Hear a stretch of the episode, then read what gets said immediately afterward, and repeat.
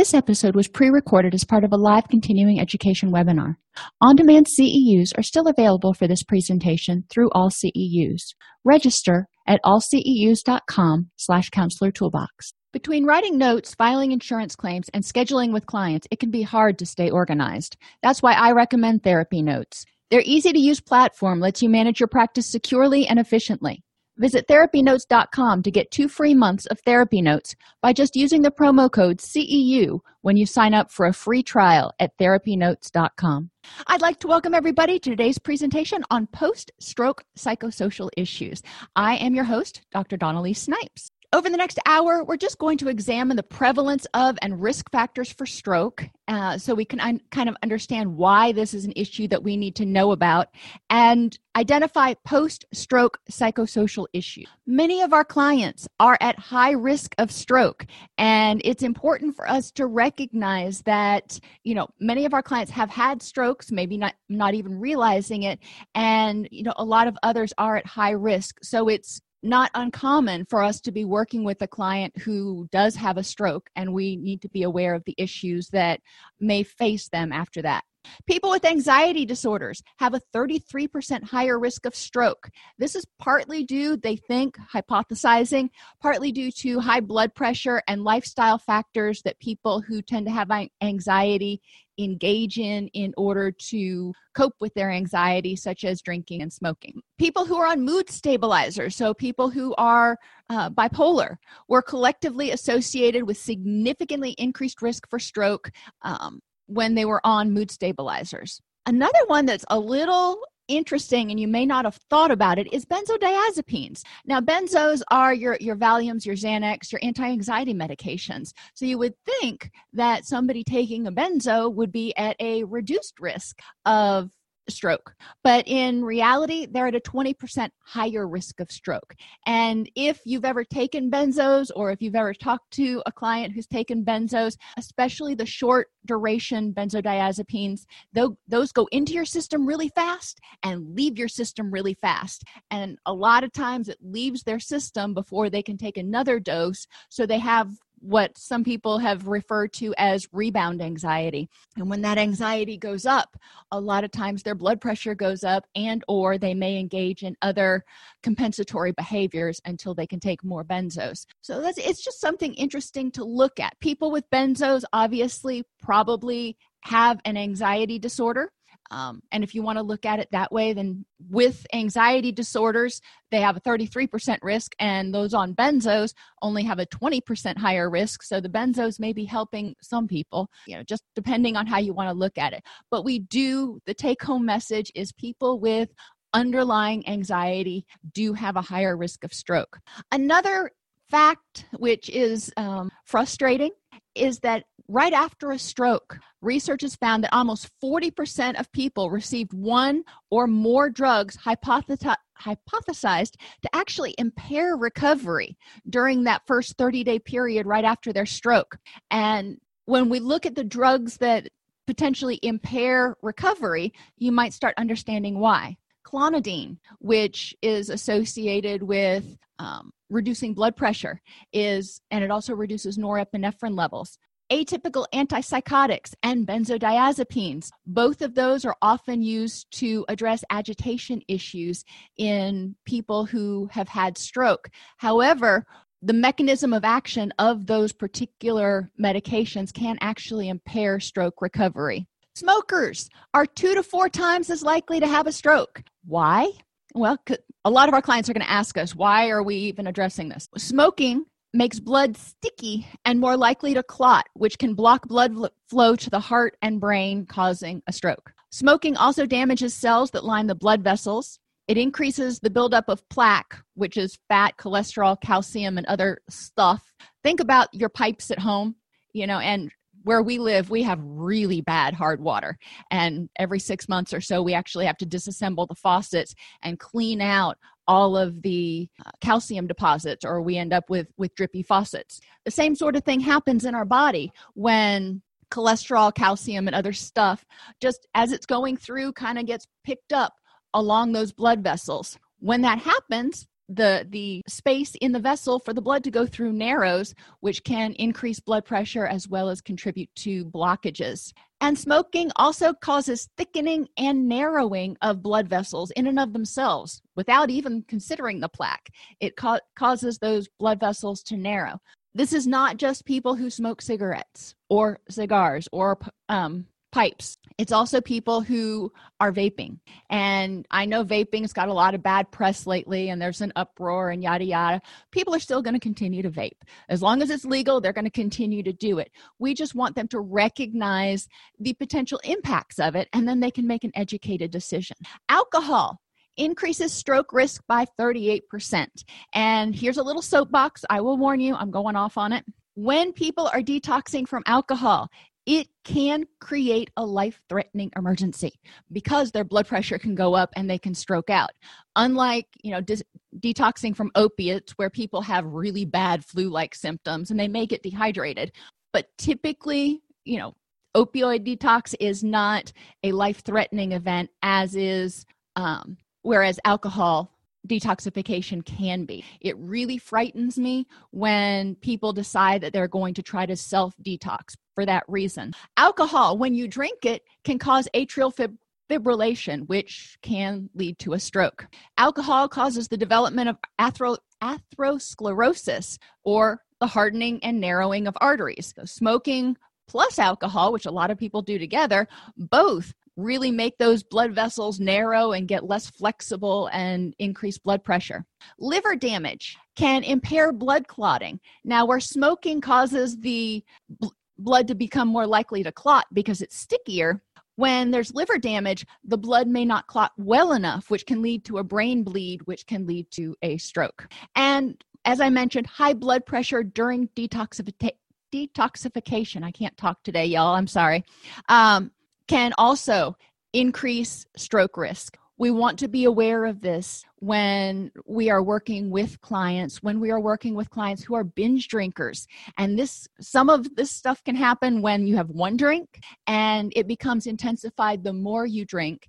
And when people binge drink, obviously they are raising their blood alcohol way high, which means it's going to drop you know substantially and there's going to be alterations so they're at much higher risk of this even if they're not drinking heavily every single day or most days. If they are binge drinking they are also at a much higher risk of stroke risk than even the person who just moderately drinks alcohol on a daily basis. Stimulant abuse increases blood pressure. Stress and lifestyle factors and other things cause high blood pressure. Blood pressure is a really big thing when we're talking about stroke. We want to help people understand the impact of blood pressure on their whole cardiovascular system because that's where mindfulness activities and stress management activities, distress tolerance, emotion regulation, biofeedback, all of those things can come in handy. I'll give you a little anecdote. This morning, I did a bad thing and I checked my work email before I before I went to the gym. So this was like five in the morning. You know, nothing was open. I couldn't do anything about anything, and I got some an email from somebody that you know caused me a little bit of distress. And so my blood pressure went through the roof. You know, I was just like freaking out. And thankfully, my husband is the voice of reason and uh, he can kind of talk me down. But initially, you know, after I sat down a little bit, we had just gotten a blood pressure cuff in for him. And he's like, let's take your blood pressure just to see how much energy you wasted getting upset. And I was just like, really? Shush. Uh, but I did it anyway. And sure enough, my blood pressure was high for me. And I practiced some biofeedback, deep breathing, you know, the whole breathe in for four, hold for four, exhale for four, you know, distress tolerance skills, ride the wave, all that stuff. You know, I implemented some tools that I actually talk about. Tested my blood pressure 20 minutes later, and it had actually gone down significantly, like nine points on the uh, systolic and three points on the diastolic or something we can help clients learn to use biofeedback to reduce their blood pressure. Now, if they've got, you know, other health conditions, it's not going to be the panacea be all end all. My point with that anecdote is that for the average person, we can help them at least stabilize their blood pressure down to what's, you know, normal or average for them. Sleep apnea increases the risk of stroke. When we when people have obstructive sleep apnea they actually stop breathing. If you've ever held your breath for a while you know how your face can start to get red.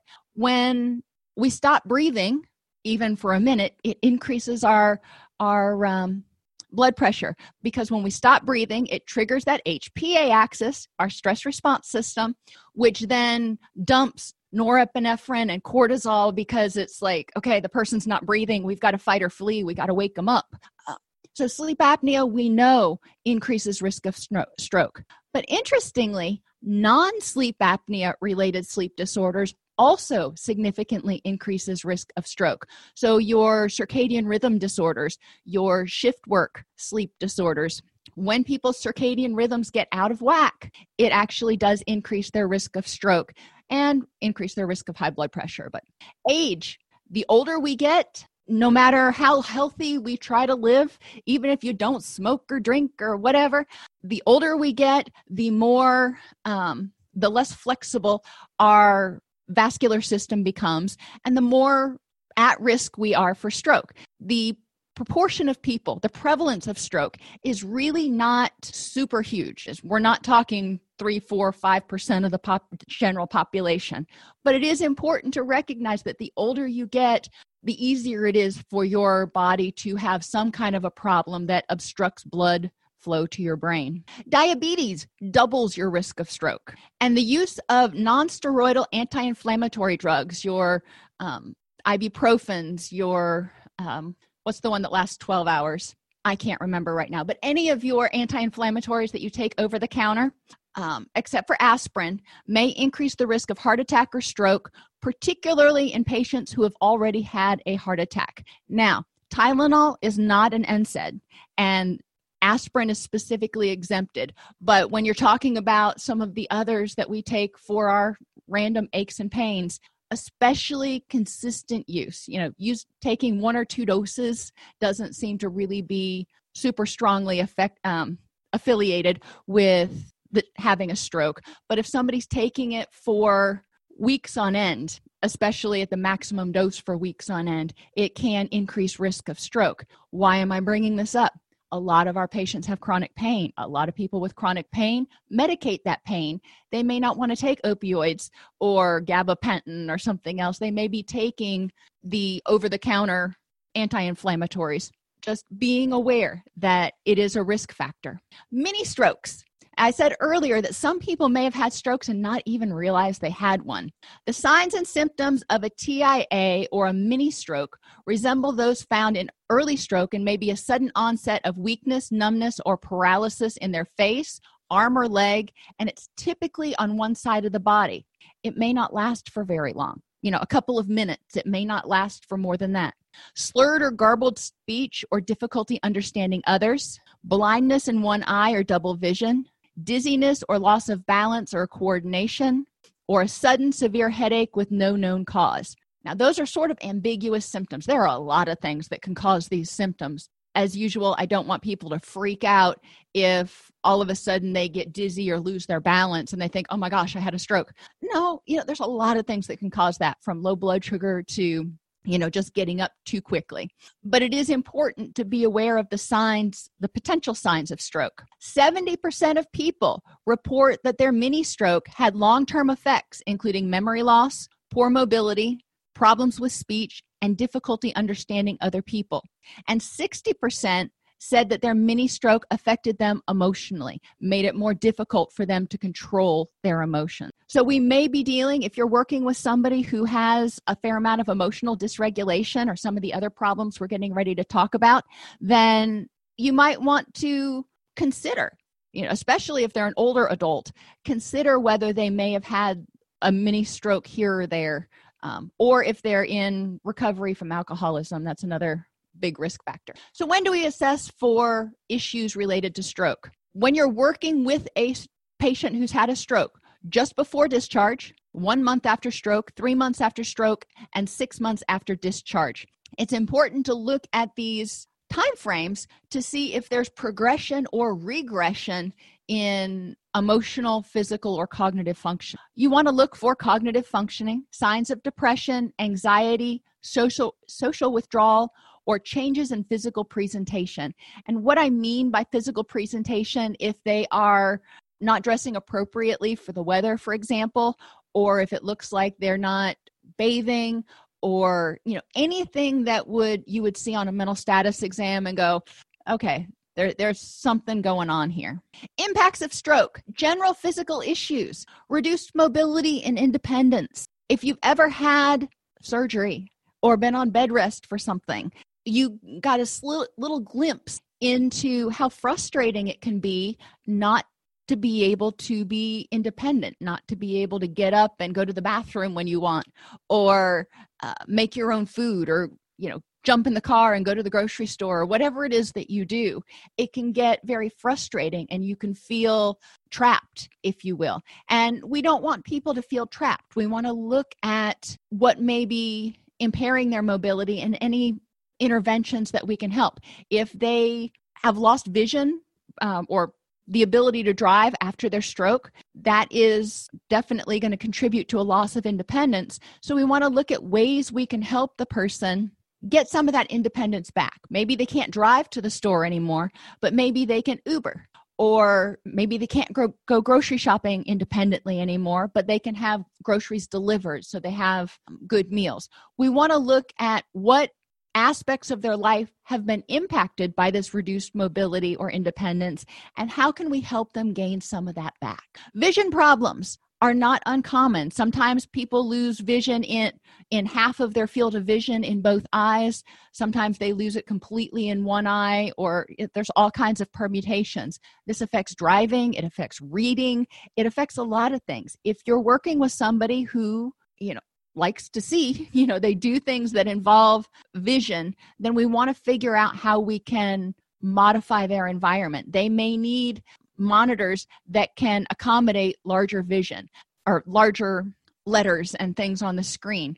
There are a lot of really great tools that you can use for people with reduced visual abilities. You just have to look and you can consult your local vocational rehabilitation agency to find out about different interventions that are out there for vision problems.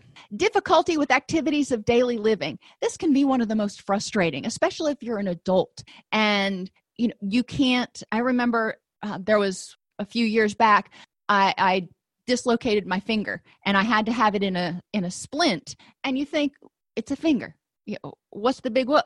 Well, I couldn't get it wet and I couldn't, so I was trying to wash my hair and I couldn't wash my hair like a normal person. I'm like trying to wash my hair with one hand.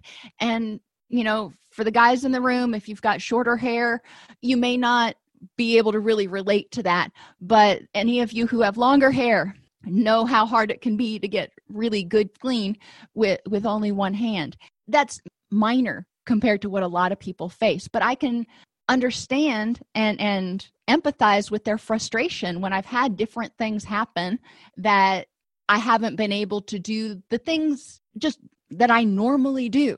We want to help people deal with those frustrations and again find accommodations that can help them. If they can't because their balance was messed up, if they can't get in and out of the tub by themselves anymore, maybe they need to look into a walk in tub or getting um, grab bars installed in order to assist them in taking a shower. Maybe they need to have a when um, maybe they need to have a seat installed in their shower so they don't have to stand and risk falling on the slip uh, slippery floor. We want to look at different accommodations. If, for example, they live in a two story house and their bedroom's upstairs and they can't go up and downstairs anymore or not safely, may need to look at accommodations for that. And they have different accommodations for little elevator type things that can be installed on railings. Some people will have difficulty swallowing. This is going to affect their nutritional status. It also creates a high risk or a higher risk for the development of pneumonia when after a stroke if people have difficulty swallowing they may swallow down the wrong pipe aspirate food and develop pneumonia but it's also again really frustrating because you think not only do you swallow food and drink, but you swallow saliva.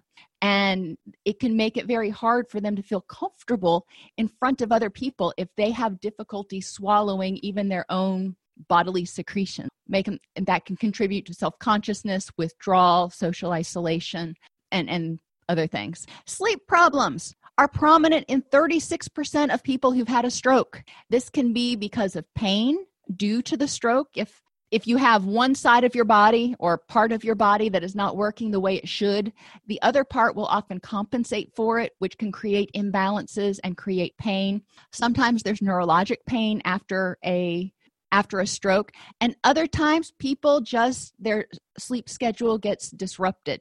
We want to work with them on looking at sleep hygiene and by that i mean not only turning off blue lights and creating at an hour before bedtime and creating a sleep schedule but also making sure that their sleep environment is ergonomically sound. Do they have an appropriate mattress for their needs? If they have paralysis on one side of their body. Are there recommendations from the physical therapist or the doctor that they need they can implement in order to sleep more comfortably? How can we help them do this? People with chronic headaches. There can be a lot of reasons for chronic headaches with or without a stroke but chronic headaches you know are going to impact your ability to to see. Sometimes when you get a really bad headache and it's hard for you to focus you have sensitivity to light your head hurts it's hard to concentrate headaches are no fun.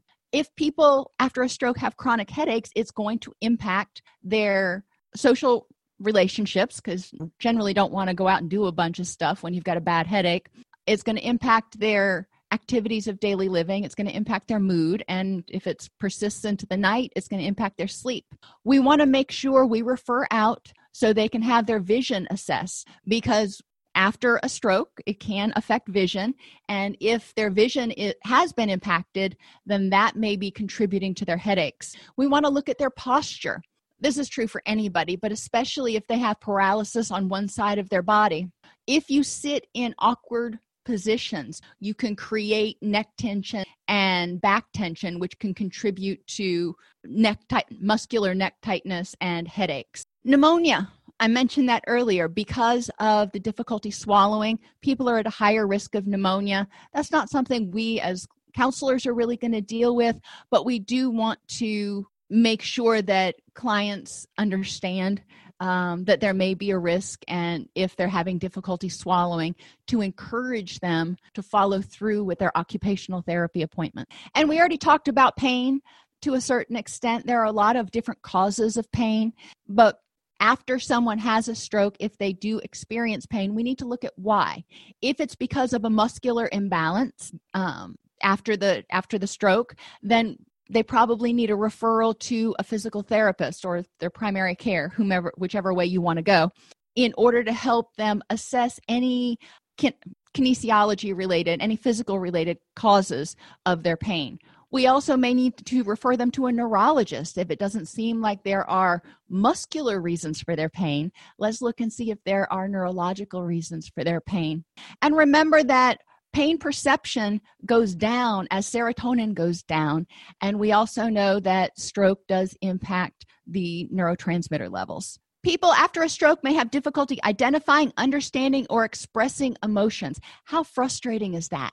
If you feel something, but you can't express how you feel and you're not sure why, and you feel like you're kind of living in somebody else's body, you know, that has to be exasperating working with clients on emoticon sheets you know the little sheets that have the different feeling faces on them can help them. Sometimes they can't put a word to it but they can put a emoticon to it. Sometimes colors will work. If you get a one of those great big boxes of crayons or paints or cloth swatches or whatever in different colors like red, black, blue, yellow. Sometimes that is a good trigger for them because they can say I'm, you know, I'm feeling green and you can help them figure out what that means and put a label on it.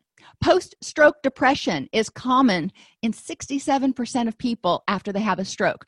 Well, that makes sense. You know, when you think about it, after you have a stroke, especially if you have some ongoing physical or cognitive issues, you can feel kind of hopeless and helpless your your body rebelled against you and you you're not sure how much functioning you're going to be able to get back. Post stroke depression may remit as the person regains function. It doesn't for everybody, but for a significant proportion of people, as they start to regain their functioning and regain their independence, their depression starts to remit. Intensity of post stroke depression is correlated with the du- duration of hospitalization, the degree of functional loss, and the amount of brain damage. If they only lose a little part of their brain, if only that little part of brain tissue dies, then a lot of times they have less post stroke depression than if significant areas of the brain were affected. 25% of people have post stroke anxiety. A lot of this anxiety revolves around fear that they're going to have another stroke or fear that their symptoms are going to get worse instead of better. A lot of that can be handled with cognitive behavioral interventions and distress tolerance activities to help them get into their rational mind out of their emotional mind and learn more about the likelihood you know what's the likelihood that you're going to have another stroke and and separate that cognitive processing therapy can be super helpful with post stroke anxiety. Post stroke emotional incontinence, and I really hate that term, but I didn't come up with it.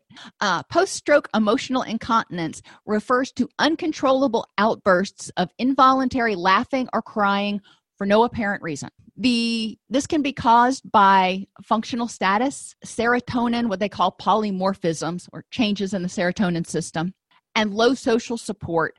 Um, all of those things have been related to post stroke emotional incontinence at three months post stroke. Well, let's think about what may be causing that. This could be a stress reaction. If they are having difficulty identifying and naming their feelings, they may just kind of express whatever's coming out at that point in time or, you know, kind of reach that point and uh, where they've got to express something and get some sort of feedback, some sort of um, response from other people. But a lot of times, when people have post stroke emotional incontinence, it ends up pushing away social supports because social supports don't know how to deal with this. As clinicians, it's important for us to educate their caregivers and their loved ones about emotional incontinence so they understand what might be causing it so they can start charting and looking for triggers. A lot of times you can find triggers just like you can find triggers when you're working with someone who's on the autism spectrum, um, triggers for when they start stimming. Sometimes you can find triggers for emotional incontinence, and it can be you know not getting enough sleep it can when you start looking at those vulnerabilities they have found though that ssris in many cases are very effective with helping to reduce the post stroke emotional incontinence, which again points to the fact that there in people who develop this, there must be some sort of damage to their serotonin system. And the addition of SSRIs seems to ameliorate that, at least to a degree. Post stroke anger proneness has also been associated with serotonin dysfunction. And SSRIs have also been found to be very useful. After a stroke, some people get depressed. You know, think think about that grief process, denial, anger, bargaining, depression, acceptance. After a stroke, you've generally lost something, whether it's temporary or permanent but people often feel a sense of trauma after after they have a stroke and they go through a grieving process some people stick in that anger period for a while whereas others may move on to that depression and some others may have both depression and anger however uh, we want to look at triggers for the anger proneness what things might trigger irritable outbursts in the person post stroke if they are cognitively high functioning, it is much easier to get this information. If they are not functioning cognitively very well, you may not know. Uh, right after, well, right before my mother passed, she had a stroke. And she was just, I mean, generally she's really accommodating. And she was just given the nurses and doctors in the in the hospital what for they would come into the room to try to take her blood pressure and she would just start chewing them out for being rude and invasive and i'm just like oh my gosh um, but you know and my my stepfather would have to terminate the conversation and say you know i've got to go run run interference because your mom's kind of giving him a challenge right now.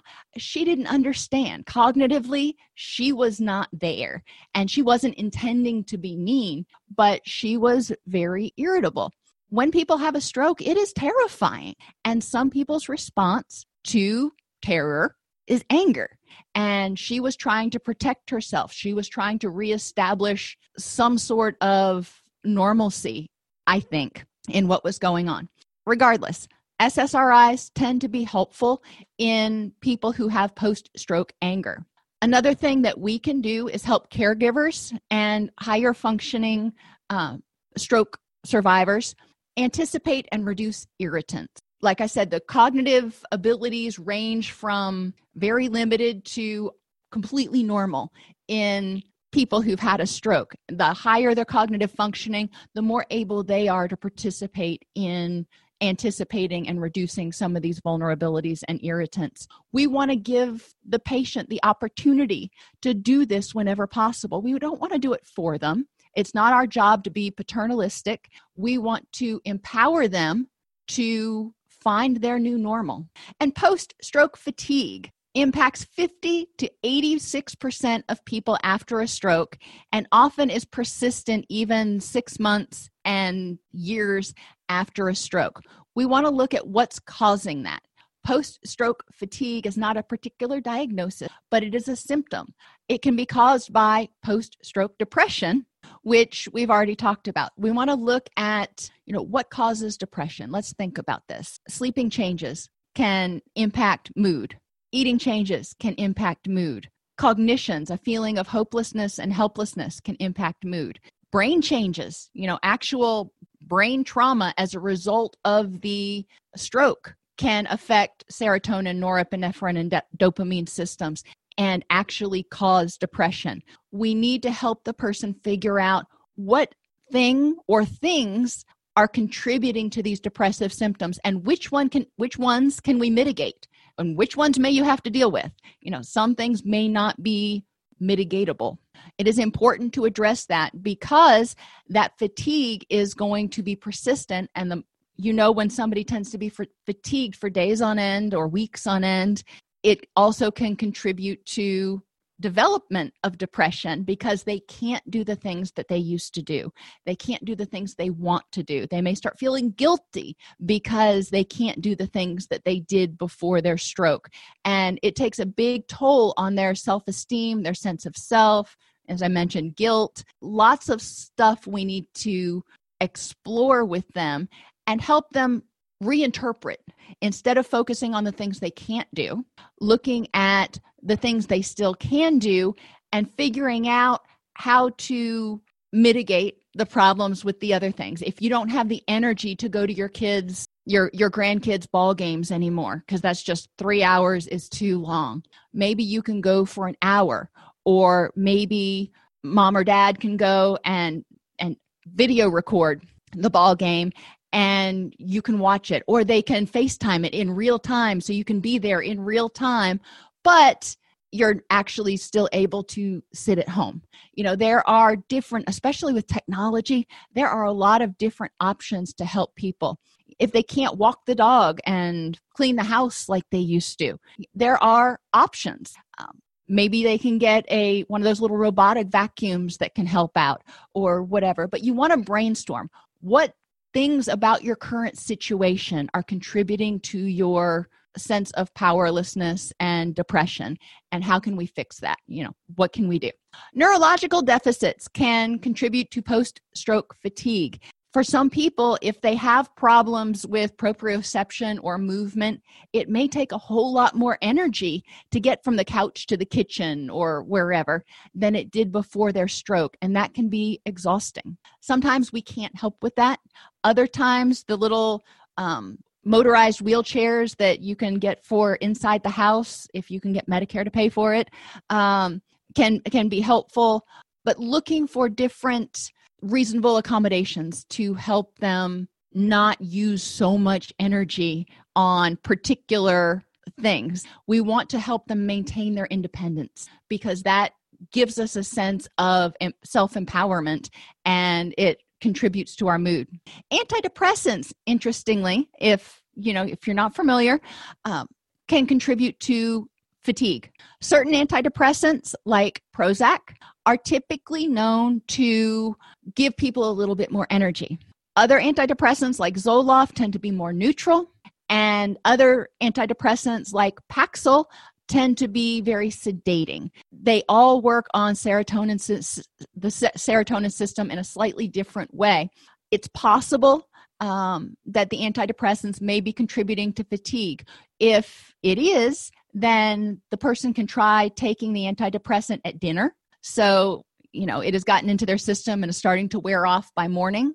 If that doesn't work, they may need to talk with their doctor about looking at alternatives to that particular antidepressant that may not have the side effects. And one of the doctors i worked with one time called called them quote unacceptable side effects. There's acceptable ones you can live with them not a big deal but unacceptable ones are the ones that negatively impact your quality of life and might contribute to um, treatment noncompliance. So I thought that was a really interesting way to look at it encouraging patients to advocate for themselves regarding unacceptable side effects. Sleep disturbances can cause uh, post stroke fatigue. We need to help people figure out what's keeping them up, whether it is, and, and sometimes it can be emotional because they're afraid if they go to sleep, they may have another stroke there's a lot of reasons for sleep disturbances. There are doctors that specialize psychiatrists that specialize in sleep disturbances.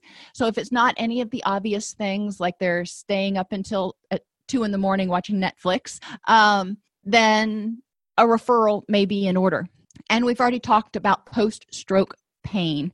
And one of the Newton's laws, remember, a body in motion tends to stay in motion and a body at rest tends to stay at rest when you don't move because you've got pain, you tend to feel heavier and your body tends to stiffen up, which makes it even more arduous to get out of the chair, to move around, to do those sorts of things. Post stroke pain, not only does it impact mood, but it also can contribute to needing to use more energy just to move your body. And kind of a non sequitur here, going back to other interventions for helping people maintain their independence. Those chairs you know the big um, easy chairs that actually tilt up to sort of tip you out of your chair now so you don't have to raise yourself from a sitting position are super helpful for a lot of people post stroke to help them you know get to their feet. Also really helpful if you're like 8 months pregnant but that's a whole different topic. Stroke can impact thinking, memory, and perception, the way, and it, it depends on what areas of the brain the stroke affected, um, but it can actually impact how people see the world. It can change their vision. It can make things seem wobbly. It can make things, you know, distort your field of vision. It can distort how you hear. It can make certain sounds a whole lot more poignant and painful or it can do the opposite and make it harder for you to hear certain sounds. And it can affect your proprioceptive sensors in your skin. So things that didn't used to bother you may be intolerable. You may put on a wool sweater and it just feels like your skin's being scraped off with sandpaper we want to encourage people to identify and articulate what's going on so we can help them modify their environment so they're comfortable. If they're not comfortable, that HPA axis is going to be going off like crazy and it's going to keep them stressed. It's going to keep them from getting quality sleep because you don't sleep well when that HPA axis is activated and it's going to start causing other health problems and we don't want to do that. We want to help people add tools for bolstering their memory uh, such as alarms on their phone or to get up reminder apps that remind them to take their medicine or to take a shower and encourage them you know if they have the cognitive ability to write things down. If they don't have a great memory right now okay so what do you do when you don't have a great memory when you've got 17 things going and you can't possibly remember them all even before your stroke? How did you help yourself remember things? Let's start doing more of that. When short-term memory is impacted encourage um, staff that work with clients to wear a tag with their name and occupation. If you're going for a home visit or you're working in a clinic or whatever the case may be make sure staff has a tag that says their name and that they are a physical therapist or a mental health counselor or whatever it is because the person may be in the middle of a, a session with you and not remember wait, wait a minute who are you? Why are you here again? Use written schedules. Post them throughout the person's home so they can remember what they're supposed to do. Uh, at, at different times a day if needed. Again, it depends on the person's level of cognitive disruption. Adapt the environment for perceptual changes, like I mentioned before. If their vision is impaired, you may need to increase the wattage on the bulbs in their house. Um, they may be exceptionally sensitive to fluorescent lights or other things. It's sometimes it's trial and error to figure out what is comfortable for that person what won't contribute to distress pain headaches that kind of thing. And get the person evaluated for visual or hearing aids if they need glasses now or if their hearing was disrupted in some way. The um, op- ophthalmologist or audiologist may be able to provide them assistive devices that can again help them regulate their environment so they are not uncomfortable so they are not in pain or stressed out all the time Cognitive skills can be affected by emotional state or tiredness. It may not be brain damage, but brain damage caused by stroke can also cause difficulties with the ability to learn new skills. When you're teaching people new skills after they've had a stroke, whether it's how to brush their teeth again or you know cognitive behavioral interventions whatever it is you're teaching them go slowly. Don't assume that they are going to pick it up at the same pace that somebody who hadn't had a stroke will. And use scaffolding. When you're teaching teach them the concept and then have them show you the concept. Uh, think about tying your shoes. You know i can show my son when he was little i showed him how to tie his shoes and had him watch me and we had a little rhyme for it and then i said okay now you do it. And he would get to the point that he could remember how to do it and then when he got stuck i would help him the rest of the way. And then the next time i would encourage him i would give him little prompts to run, kind of remind him what the next step was and eventually he got to the point where he remembered all the steps. That's all scaffolding is. Being there when the person needs you, but not until the person needs you. Their ability to plan may be disrupted. Their time, their sense of time may disrupt be disrupted. Have them write things down. Write down a schedule for them or with them, ideally. That way they know what's going on. If they can plan for when they're um, the CNA is coming in, or they can plan for when they have to go shopping. There's a lot of different things we plan for we don't even realize. It's going to be important you know generally this falls within the rubric of a case manager it's going to be important to do an assessment of the person's psychosocial and environmental needs to figure out what they need help with. They may not know they may not remember what they need help with and ideally if we can figure this out ahead of time or if they're you know if they have a caregiver because they are not able to live independently right now if their caregiver can start figuring out where they need plans that will be helpful. Their ability to problem solve may be non-existent at this point it or m- impaired at, to some degree. They're getting up it is 32 degrees today and they thought it was going to be 50 and the outfit that they plan to wear is not appropriate and now they don't know what to do.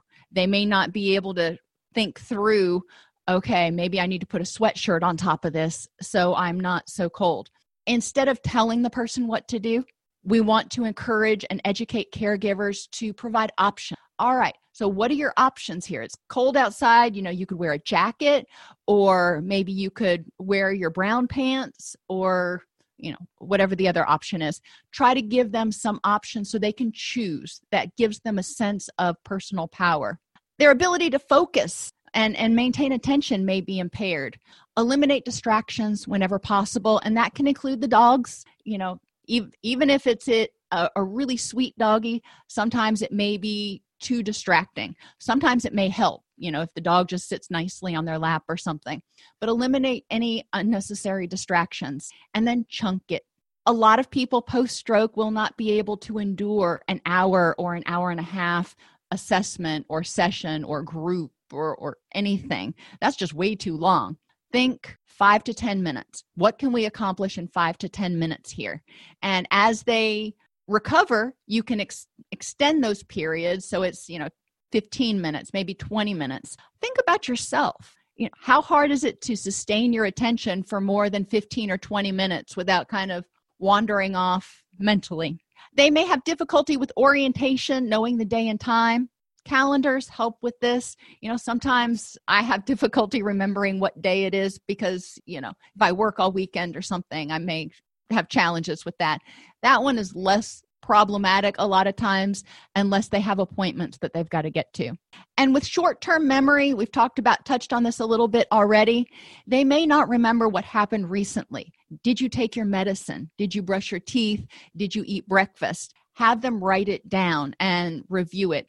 When possible, encourage the use of checklists. People are tend to be much more compliant if all they've got to do is put a check mark as opposed to writing something longhand. Changes in working memory can also be impacted. Their ability to manage a bunch of things going on in their mind at the same time. So simplify and eliminate distractions. If you're trying to help the person cook you know you don't want to have them try to be baking bread and making a main dish and figuring getting all the dishes on the table at the same time or whatever. Simplify. They need to focus on one thing. What is it that they're doing right now? So it's going to be more um, serial than concurrent. And intellectual fulfillment. Some people may not be able to do the things they used to because the, their short-term memory their energy levels their vision whatever it is is impairing them from being able to do that. I've talked before about my grandfather how he used to make little dollhouse furniture miniatures.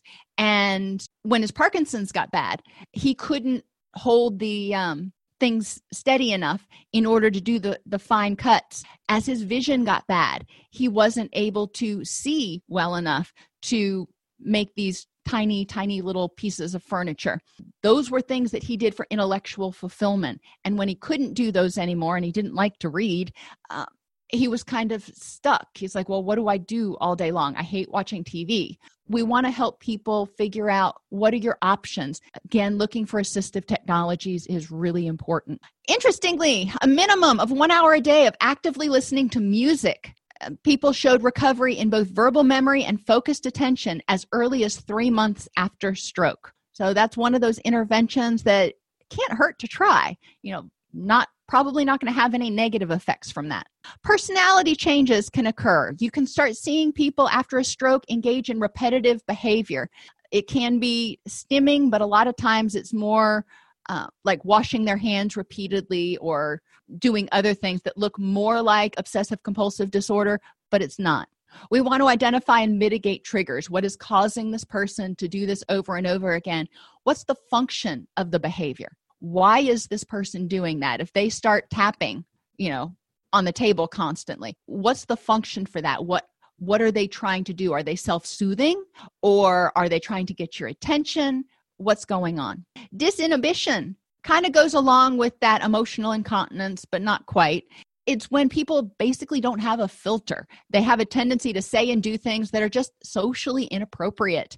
Uh, and oh gosh, I can't think of the television show right now, but there was a perfect example on um, one of the television shows that was popular about 10 years ago. And uh, the grandmother was living with them, and she would just randomly walk out of her bedroom without a top on and you know she had her bra on or whatever didn't even faze her. She didn't notice that that wasn't appropriate at that point. Disinhibition can generally be addressed with behavioral interventions.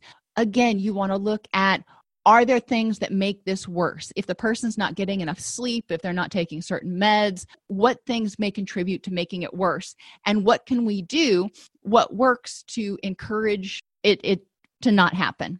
And impulsivity, including sudden and socially inappropriate actions. Again, I, I sound like a broken record here. Explore the triggers and the function of the behavior. If they suddenly start yelling or running or hitting something. Where did that come from? In how is that in some way functional for them? Because behavior is communication. The person may have gotten bored and not be able to express that. They may be stressed, in pain, hard to say. Perception is also altered. They may have difficulty feeling contact, pain, heat, or cold on the side of the body affected by the stroke. They may have difficulty judging distance, performing certain movements, uh, even without a physical disability. They may have difficulty recognizing different shapes and objects, including um, watches. Uh, I've shared with you guys before that my mother used to be an avid bird watcher, and after her stroke, she couldn't recognize a hawk. She didn't I had pointed it out. It was outside of her window one day, and she said, "You know, that's a word I just learned this week, hawk." And he and she repeated it like three times, and like she was trying to remember it. And we want to give people after a stroke the benefit of the doubt. We don't know what they don't know, and they don't know what they don't know until they encounter a situation where you identify there's a deficit. People after a stroke may see or feel things only on one side, which can cause them to bump into things. We want to help them adjust their environment. We want to adjust our offices to make sure that they are not at risk of trips and falls or injury. Watching TV or reading can become difficult because of visual disturbances. Um, and as I said, some people can lose half their vision in each eye, which I imagine can be really distressing. We want to help them figure out how to make the best of what they can perceive. Communication after stroke. People may have difficulty finding the right words or understanding what others are saying. Aphasia and dysphasia are often used interchangeably. Sometimes aphasia is perceived to be worse than dysphasia, whatever. Uh, either way, it means the person is having difficulty understanding or communicating. Use active listening and teach caregivers how to do this. So repeat back, you know, your basic level paraphrasing in order to make sure that you're understanding. Try not to cut the person off and assume you know what they're going to say. Be patient, allow them time to try to find the word. If they start getting frustrated or agitated, then start offering suggestions. You know, are you talking about this? Ask it in a question instead of stating it like you know what they're thinking. Weakness in the muscles that help speech can also make communication difficult. They may slur their words or have hard time articulating so people can't understand them. Imagine how frustrating that is. You know, if you've ever had your wisdom teeth out until that um, stuff wears off, until the numbing wears off, it's hard for you to actually talk. Well, imagine living like that for days, weeks, months, years having difficulty communicating to other people your wants and needs that would have to be exasperating and frustrating. The dysfunction of the nerve connection between their brain and their mouth can also make speaking difficult. And reading and writing problems can be caused by a weak writing hand or problems thinking or seeing. Think about how many home activities we give our clients that involve reading or writing. You know, we have to figure out ways to adjust those. One of the best things is to have them use a voice recorder on a mobile device and record what they want to say. Um, and then you can work with it from there. Physical changes can include difficulty with gripping or holding things, fatigue, incontinence. It's important to remember that many types of incontinence can occur, but it can be caused by medication, muscle weakness, changes in sensations, or thinking and memory. They may not notice or being paying attention to the fact that they've got to go to the bathroom. They may have muscle weaknesses that can be strengthened, or they may be taking other medications like diuretics that cause them to have to suddenly go to the bathroom.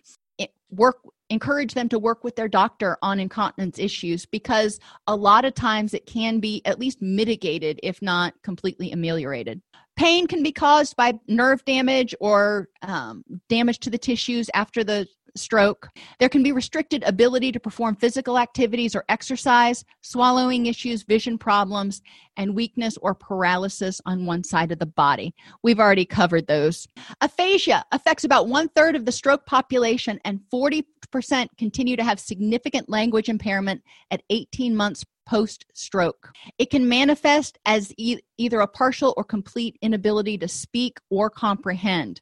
People with aphasia are especially prone to problems such as anxiety or depression, threatened identity, changes in interpersonal relationships, reduced social networks, unemployment, and abandonment of legal acti- uh, leisure activities. We do want to find ways to help people communicate, whether it be through using pictures or a- even asking simple yes and no questions. If they have hard time finding the words, but they can understand speech, then sometimes yes and no can be much easier for them. After a stroke, a lot of people experience losses of independence. They may lose the ability to engage in their hobbies. They may actually lose their job because of their fatigue or their physical ability loss. They may lose their home if they have to move to an assisted living community.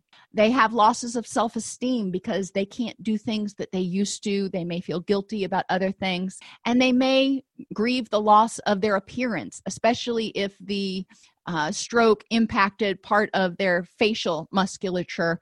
They may have to adapt to that and there may be a grieving process associated. They may feel guilty because they can't do things with kids, family, and friends that they used to.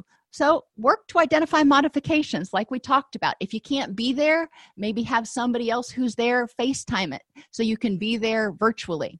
Focus on things they can do and work with the family to celebrate strengths and adjust to losses without making the person feel guilty. Some people may also feel guilt because they need assistance from caregivers and feel like a burden. Let's do what we can to maximize their independence and process their feeling. Interpersonally, their personality changes and emotional incontinence may impact their social life. We talked about ways to address some of that. And financially, because of loss of employment, um, they may need to have financial challenges look for issue look for options for supportive employment social security disability snap any other benefits they can get. If they need to go to an assisted living facility and they have a high deductible or high co-insurance insurance plan, they could have some financial challenges that need to be mitigated. Same thing if they have a lot of therapy appointments they have to go to. We want to look for options for payment of those costs. Caregivers should be assessed for their ability to provide care. Are they physically able to meet the needs of this person right now? Are they emotionally, financially, and environmentally able? Do they have room in their house for grandma? And do they have the time? If somebody can't live independently, it's not like you can move them in and forget about them. It does put a drain on caregivers' time. Regularly assess caregiver well being using the Caregiver Strain Index or the Caregiver Burden Scale, and support caregivers in balancing personal needs and caregiving responsibilities by providing linkages to community programs, respite care, and educational opportunities. Stroke impacts people physically, affectively, cognitively, and interpersonally. It's important to explore the causes of mood or cognitive issues to help identify the best interventions because these things can be caused by brain damage, sleep dysfunction, cognitive issues, or just plain old stress from life changes. I appreciate y'all sticking with me. I know we ran a couple minutes over. Are there any questions? It's likely most of us are going to either work with somebody who has had a stroke or who is a caregiver for someone who has had a stroke. So some of these things may come into play for us.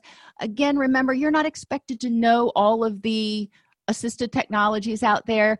Vocational rehabilitation is available and provides a lot of really good information. The Job Accom- Accommodation Network, otherwise known as JAN, J A N online, can also provide um, options or suggestions for different ways to accommodate or mitigate uh, problems people are having. If this podcast helps you help your clients or yourself, please support us by purchasing your CEUs at allceus.com or getting your agency to sponsor an episode. A direct link to the on-demand CEUs for this podcast is at allceus.com slash podcast CEUs.